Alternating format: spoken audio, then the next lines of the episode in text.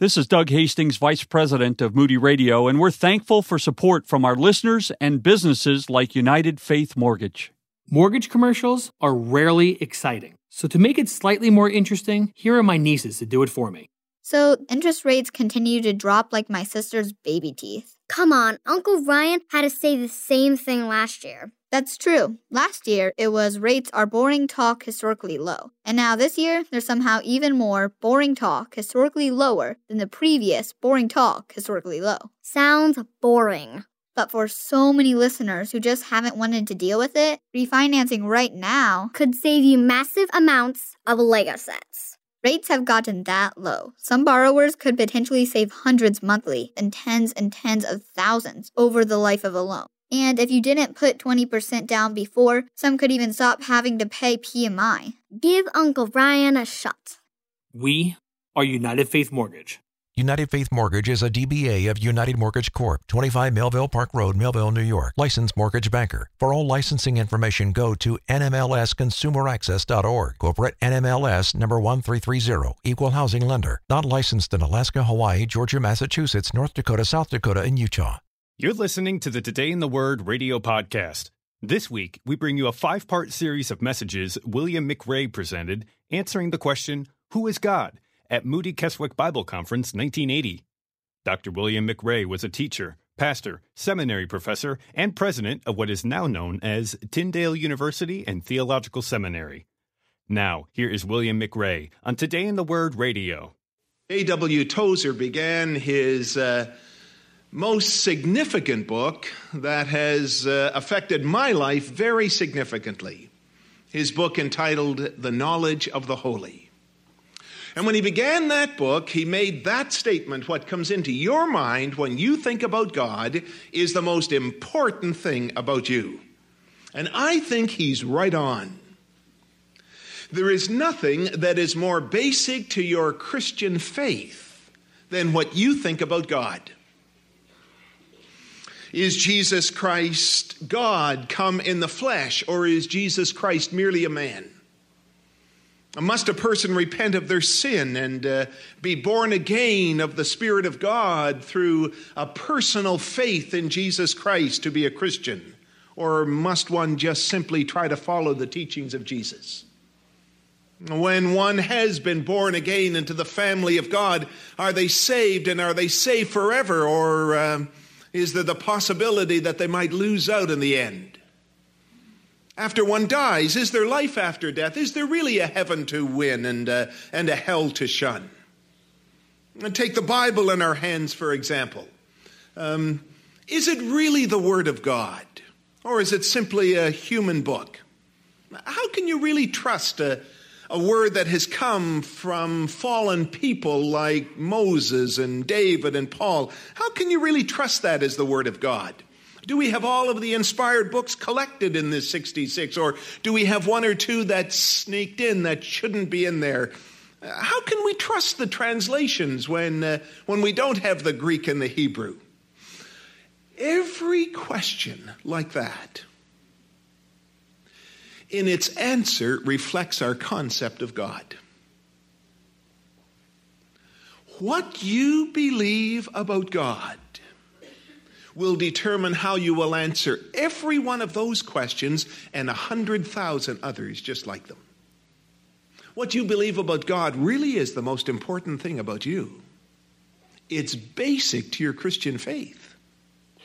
More than that, it's basic to your Christian living. How you live your life really is a reflection of what you think about God. Show me a woman who worries, who really is a worrier. And I'll show you a woman who has a God who isn't in control, a God who doesn't know what's happening, a God who is weak, a God who is unaware, a God who has lost control. Show me a businessman who works and works and works and works, but prays very little. And I'll show you a man who has a God who is unavailable, or who's uninvolved, or who's unapproachable.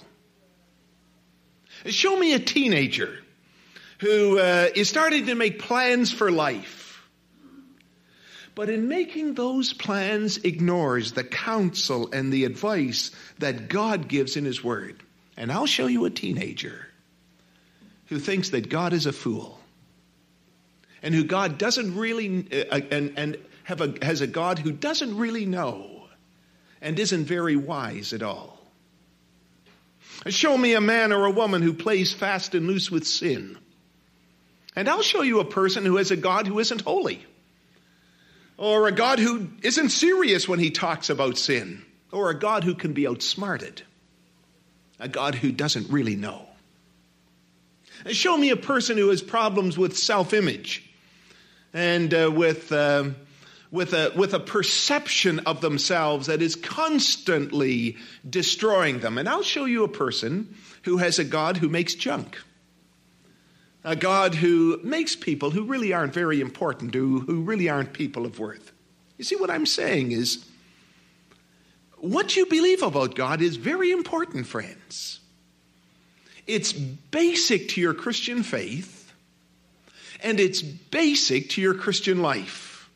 Matter of fact, someone has said every error in Christian doctrine and every failure to live the Christian ethics can ultimately be traced back to a distorted or a perverted concept of God. What we want to do this morning and during our morning sessions together is uh, try to focus in upon a biblical concept of God. And we're going to. Uh, we're going to address what uh, Charles Haddon Spurgeon suggested was the uh, greatest pursuit that the human mind could ever pursue, and that is a study of God, uh, perception of the character of God. J.I. Packer, not too long ago, wrote a book entitled Knowing God. And in that book, he identifies four characteristics of men and women who know God. And it's because those kinds of characteristics are what I would like to be characteristics of my life, that I want to pursue the knowledge of God. How about you? He says, for example, men and women who know God have great boldness for God. They're people who have great contentment in God. Thirdly, he says, they're people who have great energy for God. And then finally, he says, they're men and women who have great thoughts about God. And frankly, friend, that's the kind of person I'd like to be more and more. And if that's where you are in your Christian experience, then welcome to the pursuit of the week. What we want to do by God's grace is come to know God better this week than we knew Him last week. We want to come to appreciate Him as the God who He really is and just try to appreciate the greatness of God and the character of God and the nature of God so that we'll be men and women with boldness and with contentment and with energy and great thoughts about God. So come along, join me as we come back into the scriptures and as we open up the Word of God and as we take a look at the God of the Bible. He may be radically different than the God in your mind this morning. Let me ask you when you think about God, what comes into your mind? Tozer says it's the most important thing about you. What's the very first thing that comes into your mind when you think about God? Well, I'm going to make a recommendation to you this morning, just in case there are a half a dozen things that are competing for that first entrance into your mind. What comes into our mind first could just be the number one most important thing about us. What should it be? Let me invite you to turn to the book of Daniel, please, for my recommendation, and I hope that you will agree. We're going to look at Daniel chapter 4 this morning as our basic text. Daniel chapter 4, and we're going to listen to the testimony of Nebuchadnezzar, the king of Babylon. He comes to know God, and this is his first statement about the God that he has come to know. And my suggestion is that it ought to be our first statement about the God we have come to know. It ought to be the first thing that comes into our mind when we think about God. Let me put it in the setting for you. Daniel chapter 1 Nebuchadnezzar is the greatest ruling monarch on the face of the earth. He is the king of Babylon, the number one world power. Under his leadership, the Babylonian army has invaded Israel. It has taken some captives, and Daniel is taken back into the land of Babylon as one of the captives. Daniel chapter 4 Nebuchadnezzar has a dream. And in that dream, he sees a tree that uh, is growing up, and all of the birds and animals of the kingdom have come to that tree and they found protection and they found food in it. And then all of a sudden, an angelic being comes down, and that tree is cut down. The root is preserved. And uh, is perplexed. What does it mean? And after all the wise men who are the worshippers of the gods of Babylon have tried in vain to give an interpretation, Daniel, the servant of God, steps into his presence. And Daniel interprets the dream. He says, Nebuchadnezzar, you're the tree, and you have grown big. You are the most powerful man on the face of this earth. You're the head of this world kingdom. But unless you bow down and repent before the God of Israel, you are going to be cut down. And Nebuchadnezzar, with all of his arrogance, refuses to repent and refuses to bow down. And then in verse 28, we read All this happened to Nebuchadnezzar the king. Twelve months later, he was walking on the roof of the royal palace of Babylon. The king reflected and said, Is this not Babylon the Great, which I myself have built as a royal residence by the might of my power and for the glory of my majesty? While the word was in the king's mouth, a voice came from heaven saying, King Nebuchadnezzar, to you it is declared, sovereignty has been removed from you and you will be driven away from mankind, and your dwelling place will be with the beasts of the field. You will be given grass to eat like cattle, and seven periods of time will pass over you until you recognize that the Most High is ruler over the realm of mankind and bestows it on whomever he wishes. Immediately, the word concerning Nebuchadnezzar was fulfilled, and he was driven away from mankind and began eating grass like cattle, and his body was drenched with the dew of heaven until his hair had grown like eagle's feathers and his nails like bird's claws. But at the end of that period, I, Nebuchadnezzar, raised my eyes toward heaven, and my reason returned to me. And I blessed the Most High, and praised and honored him who lives forever. Now, notice his testimony.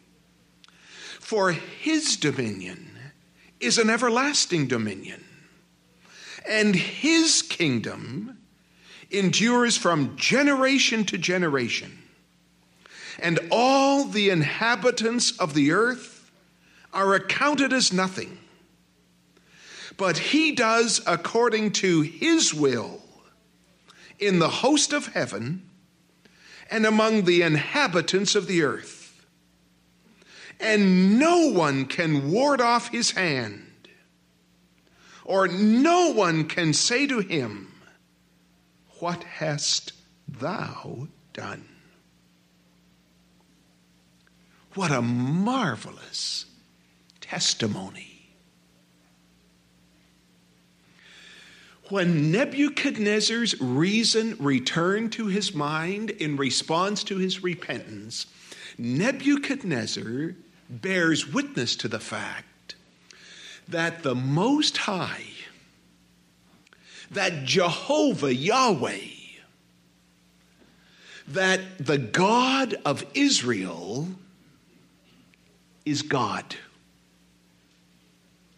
And that, friend, it seems to me, is the very first thing that ought to come into our minds when we think about God. Now, that seems extremely trivial, doesn't it?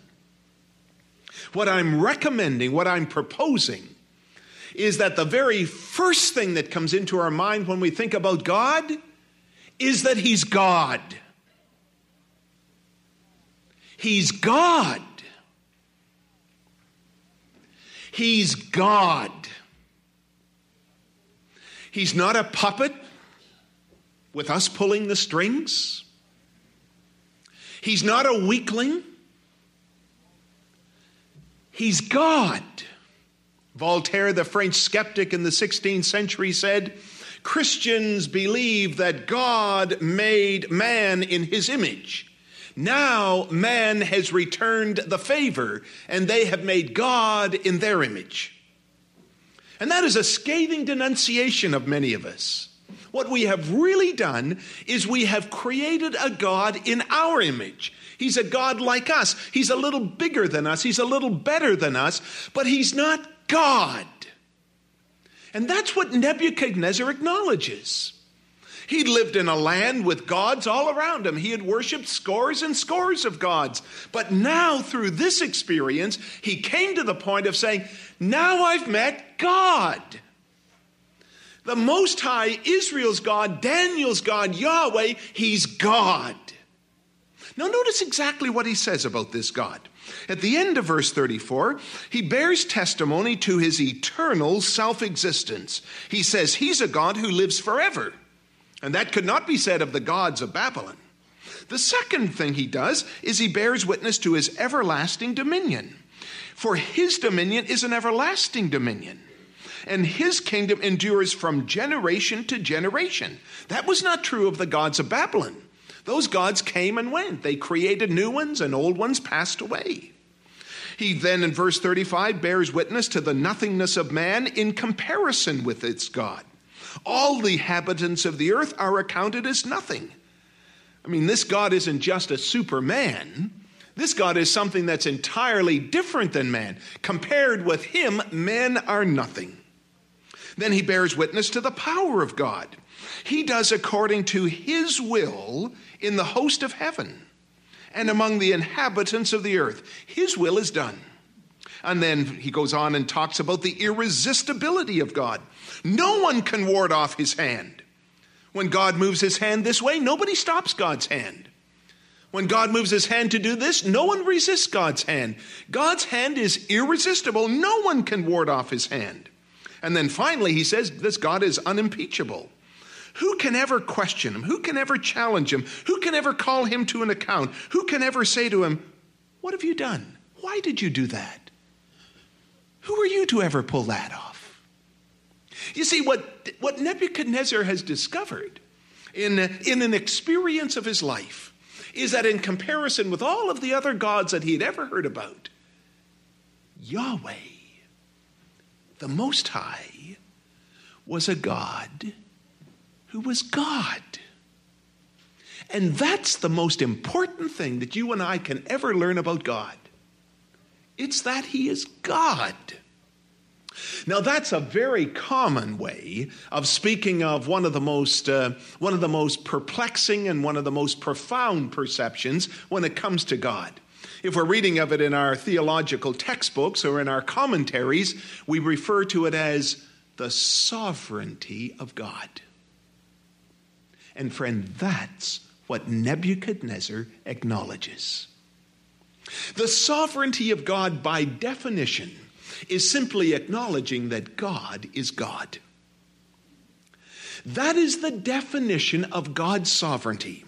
To say that God is sovereign is to say that God is God. Now, what does that mean? Well, let me try two or three things on you for size. The first thing it means, friend, is that God has the right to do whatever he wishes to do. Now, all of a sudden, I begin to feel the squeeze.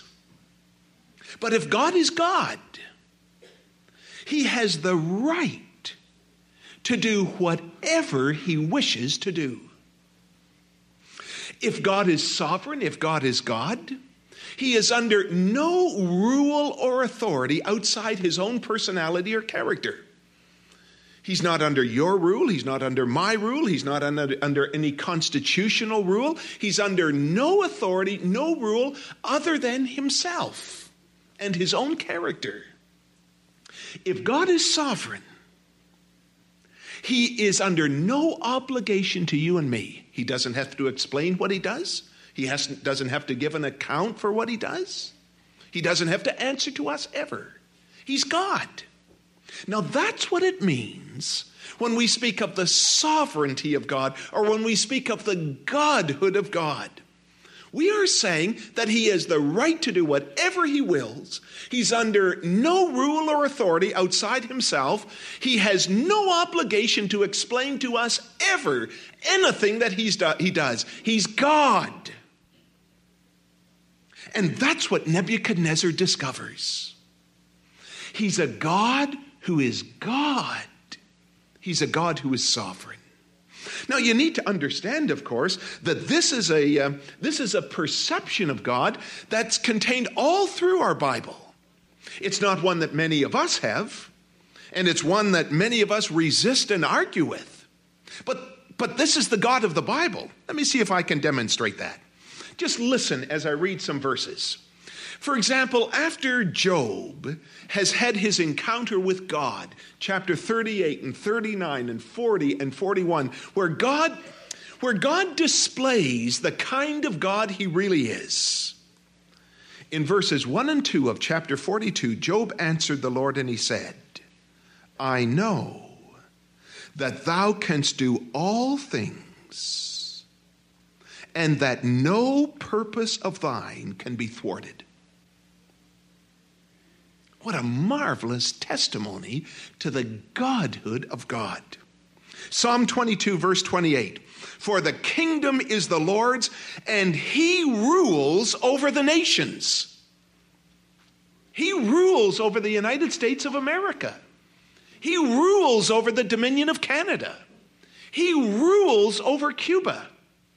He rules over the nations.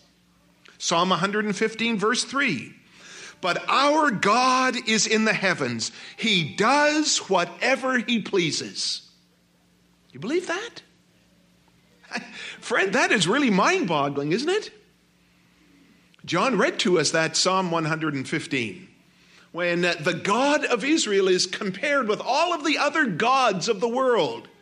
And the God of Israel, he's God, says the psalmist. He does whatever he pleases. Proverbs 16, verse 9 The mind of man plans his way, but the Lord directs his steps. See, what that is saying is that I can plan.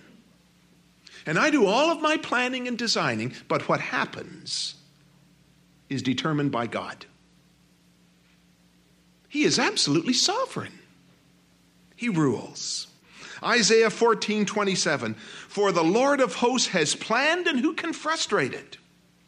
As for his stretched out hand, who can turn it back? See, what Isaiah is saying is that when God decides that he's going to do something, it's done. No one thwarts the hand of God. No one re- can resist the hand of God. He's irresistible. Isaiah 46, verses 9 and 10. Remember the former things long past, for I am God, and there's no other. I am God, and there is no one like me, declaring the end from the beginning and from ancient times things which have not been done, saying, My purpose will be established, and I will accomplish all my good pleasure. It's a marvelous testimony to the sovereignty of God. You say, Bill, how about a New Testament verse? Would you like a couple of New Testament ones? How about Ephesians 1, verse 11? it says that he works all things after the counsel of his will. What about that marvelous benediction that comes from Paul in 1 Timothy verse uh, chapter 6 verse 15? He says, "He who is the blessed and only sovereign, the King of kings and the Lord of lords."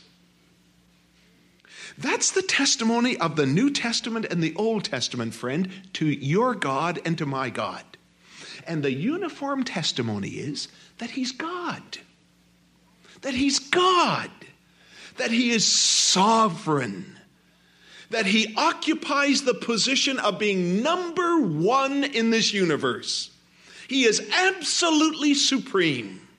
He does his will. His will cannot ultimately be thwarted. He's under no obligation to us or to any other force outside himself. He is absolutely supreme. He's number one in this universe.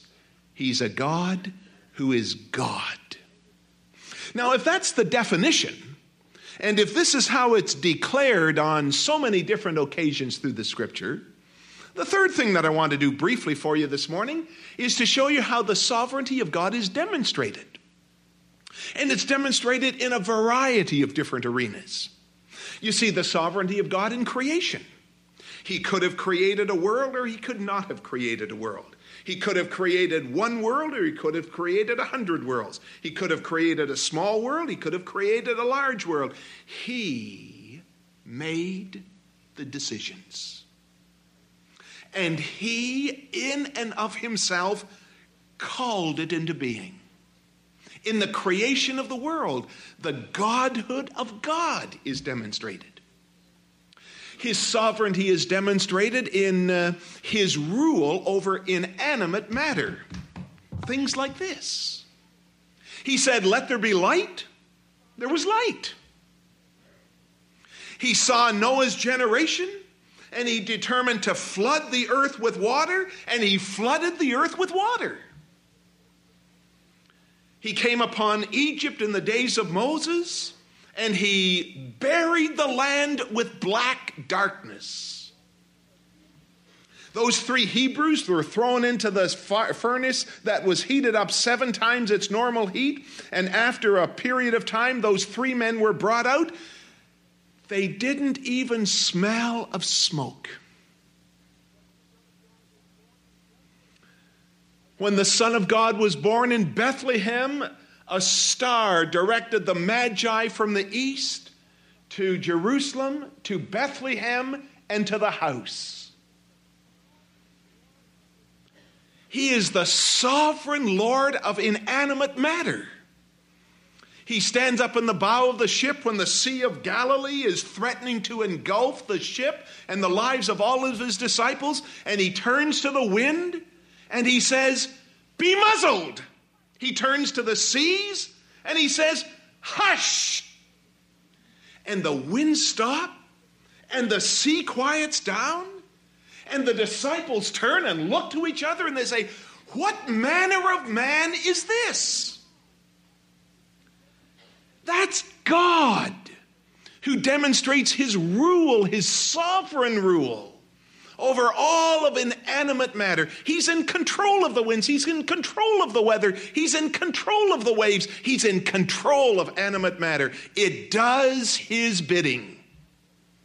More than that, the Bible says that he's sovereign rule over, ruler over, over irrational creatures, over the animals of the world. He causes the animals to pass by Adam as Adam is looking for a, for a mate. None is found suitable. He causes the animals to line up in order and to enter Noah's ark. When Moses lifts his rod, lice, frogs, animals infest the land of Egypt. He's sovereign over the animals of this world. Jonah is cast overboard, and a fish prepared by God is there at that very moment to swallow Jonah. Daniel is cast into the lion's dens, and God closes the mouths of the lions.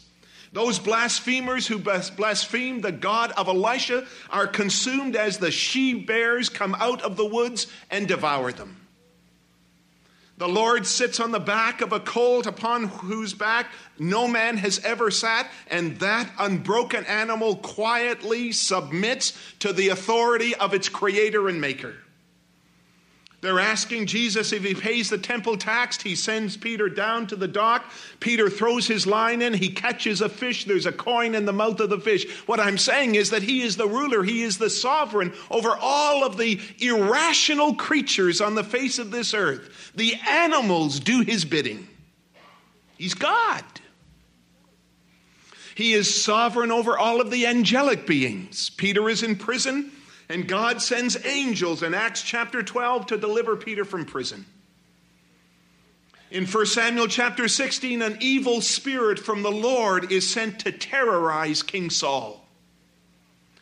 In Job chapters 1 and 2, Satan himself stands in the presence of God and he is given permission by God as to how far he can go with Job's life, how far he can go with Job's family. And Satan is submissive to the ultimate rule of God.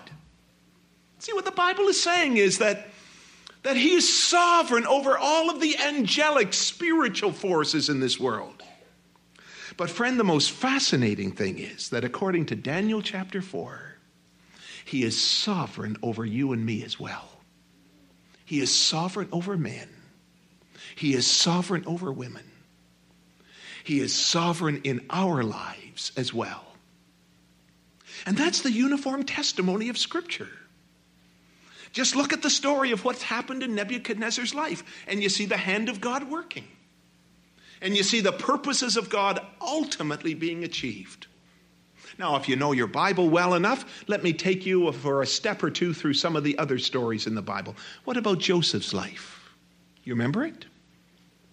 What a marvelous testimony that is to the sovereign rule of God, the providences of God in the life of Joseph. And you come to the Apostle Paul's life. And you see God moving sovereignly and wisely in the rule and control of Saul of Tarsus so that he ultimately becomes the Apostle Paul. Remember the story of Tor- Corrie ten Boom. A clerical error, not in your life. It was the sovereign providences of God that delivered her from the death camp and brought her into the free world. My wife's reading a book right now by Charles Colson, and I was thinking about it as we were talking over these last couple of days about this book. The providence, the sovereign rule of God in the life of Charles Colson, so that he brought him through what he has brought him through and made him what he is, so that he can be what he is today to evangelicalism in America. See, what the Bible clearly teaches, friend, is that God is sovereign in your life. God is sovereign in my life. It's one thing to make his sovereign rule apply to creation and then talk about inanimate matter and irrational creatures and angelic beings. But when we bring it down to our lives, that's where the crunch is. What comes into your mind when you think about God is the most important thing about you. And what ought to come into your mind first when you think about God is that God is God. That's who He is. He's God. He is absolutely sovereign. He rules as number one in this universe, and He is God in your life. He is sovereign over all of the affairs of your life. He's a God who is God. Now, what are the practical implications of that? If that's what the Bible teaches, and you will have to conclude if it is, that's my understanding of the Bible. That's how I see the scriptures. I understand that God is sovereign. I clearly understand that that does not eliminate human responsibility, and I know that human responsibility is always in tension with the sovereignty of God. But I am not going to sacrifice the sovereignty of God in order to extol the responsibility of man. That is a Christian form of humanism. God is God, God is sovereign. God is ruler. And that is the clear testimony of Scripture. What are the practical implications of that? How does that affect life? Well, if you look carefully at Nebuchadnezzar's life, I think you'll find four. The first thing that it does, obviously, is it humbled a very arrogant man. You see, that was the problem with Nebuchadnezzar. He was proud, he was arrogant. Is not this the great Babylon which I myself have built? And I built it for my glory and to display my majesty? For seven years he lives like an animal, grazing in the fields outside the city. And at the end of that time, he repents. His reason returns to him. And he lifts his eyes to heaven and he says, You're God, not me. One of the great problems that we have in evangelicalism in North America, Canada, and the United States is the dethroning of God and the enthroning of man. That's what we call humanism. Humanism is where God is taken out of the center of the universe, He's taken out of the center of life, He's taken out of the center of our being, and He is replaced by man. One of the great impacts of acknowledging that God is God is that it has a powerful way of affecting the kind of arrogance and pride that has inundated all of us in our thinking as a result of living in such a humanistic environment. To have a God who is God cultivates a deep and genuine humility. Remember what happened when Job saw God? I abhor myself. I repent in dust and ashes, he said. Remember what happened when Isaiah saw God? Woe is me, for I am a man of unclean lips. Remember what happened when John saw God? He falls down prostrate on the ground with his face in the dust before God. Remember what happened when Peter saw God? Depart from me, I'm a wicked man, he said. One of the things that having a God who is God really does in our lives is it helps us recognize our humanity, that we are mere men, we are mere women and in comparison with Him, we're nothing. Do you hear it? In comparison with Him, we're nothing. Show me a man or woman that is arrogant and proud and self sufficient, and I will show you a man or woman who has not met God as God. That's one of the things that does, is it humbles you before him. I'm nothing compared with you. The second thing, and if you still have your Bible open, notice there are three things that are mentioned now in that context in verse 34. He said, When my reason returned to me, he said, I blessed the Most High and praised and honored him. Let me just take a moment to, to talk about those three things. Because after humility is cultivated in our lives, then these are the three things that flow out of it. This is the practical effect of, of acknowledging the sovereignty of God in our lives. He says, I blessed the Most High. And in the context of the Old and New Testament, that simply means I gave thanks to Him. Uh, to, to bless God is to give thanks to God. One of the things that the sovereignty of God does in the life of a believer is that um, it cultivates within him a capacity for being genuinely thankful to God in his life. Um, winters in Canada are cold. You people down here don't know that, but some of us are here to bear witness to it. And early in December, I was traveling from one city to another city. I had spoken on Saturday night at this particular city, and I had a drive of about 100 miles to the second city where I was preaching on Sunday morning. And I left this first city at about 9:30 Saturday night and got out on one of our highways and was traveling across that highway to the second city, and my car started to give me trouble. And it was a very wintry night. There was snow and desperately cold. And uh, for two and a half hours, I played with the car and tried to get it going and uh, thought I had it going It started out in the highway, and then it died right out on the highway. And finally, had to find a place where I could phone to one of my friends in, in this town, that city that I was going to. And at about 1.30 in the morning, he arrived to where I was and picked me up and, and took me there so I could preach on Sunday morning. When he arrived, he was a good friend of mine. when he arrived, the very first words he said to me were these Well, Bill, do you still believe God is sovereign? See, that's what this kind of thing does. Do you still believe God is sovereign? When you see that God is sovereign and God is ruling and He's doing His will, in the midst of those kinds of circumstances, you bless God. We expected my father in law to be here with us this week. He and my mother in law were uh, used to work here in the kitchen 15 years ago. My mother in law went home to heaven uh, 10 years ago, and uh, a week ago Sunday, my father in law went home to heaven very suddenly during a Sunday morning church service. He had been at the Lord's Supper, he had given thanks for the cup, and sat down, and the next service had just begun. They, they started singing a hymn, and after they sang it, he sat down and put his head over and went to sleep into heaven. What a marvelous way to go to heaven. One of the things that the sovereignty of God does is it enables you to look at those kinds of circumstances and bless God.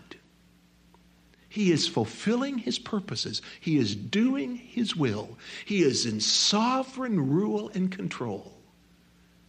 And that's one of the ba- benefits, that's one of the byproducts, that's one of the evidences of this kind of thing in a person's life.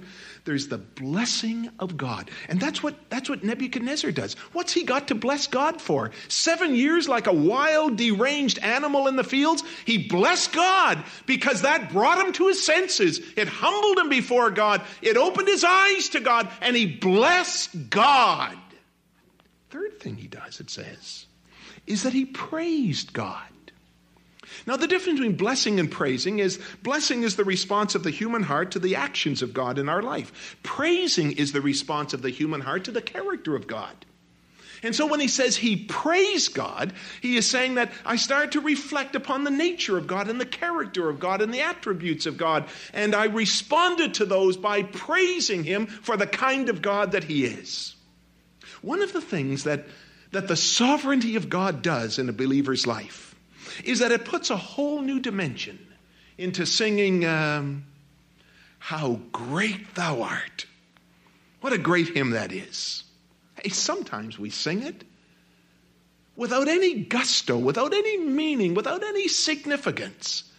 When we believe that our God is God, what a thrilling thing it is to join our hearts and our voices together and to lift those hearts and voices and to praise Him. He's God. To praise Him for all of the kinds of characteristics that make Him the kind of God that He is. The final thing that it says is that He honored Him. And I suspect that that's referring now to the kind of life that Nebuchadnezzar is going to live. To honor God is to respect Him. Or in biblical language, it's to fear him. And Nebuchadnezzar has never lived his life in the fear of God until now. But now he is going to begin to fear God. He's going to honor God. He's going to reverence God. He's going to respect God. Why? Because God is God. And that's what it does in a believer's life. Let me tie it together for you. What comes into your mind when you think about God is the most important thing about you. What should come into our mind first? The most obvious. He's God. That's what should come into our mind. It's not that he's a big brother, it's not that he's a close friend. It's not that he does things like the uh, genie of Aladdin's lamp. It's not that he's a puppet that I manipulate and control. He's God. And when that perception comes into our mind first when we think about God, it will cultivate genuine humility before Him. It will prompt and encourage real thanksgiving in the circumstances and vicissitudes of life. It will engender praise and devotion to Him as we worship Him for the kind of God that He is. And it will instill into our life a reverence, a respect, a fear, an honor for Him. because he's God. What comes into your mind when you think about God is going to shape the rest of your life.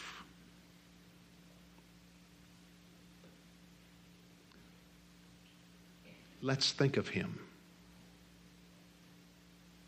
as God because that's who he really is.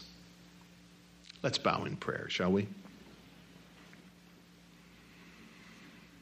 Now, Father, this morning we pray that as we open our minds and our hearts to Thee, that you will make yourself known to us. We know, Lord, that you are not found out by searching after you, that you are found out by making yourself known to us.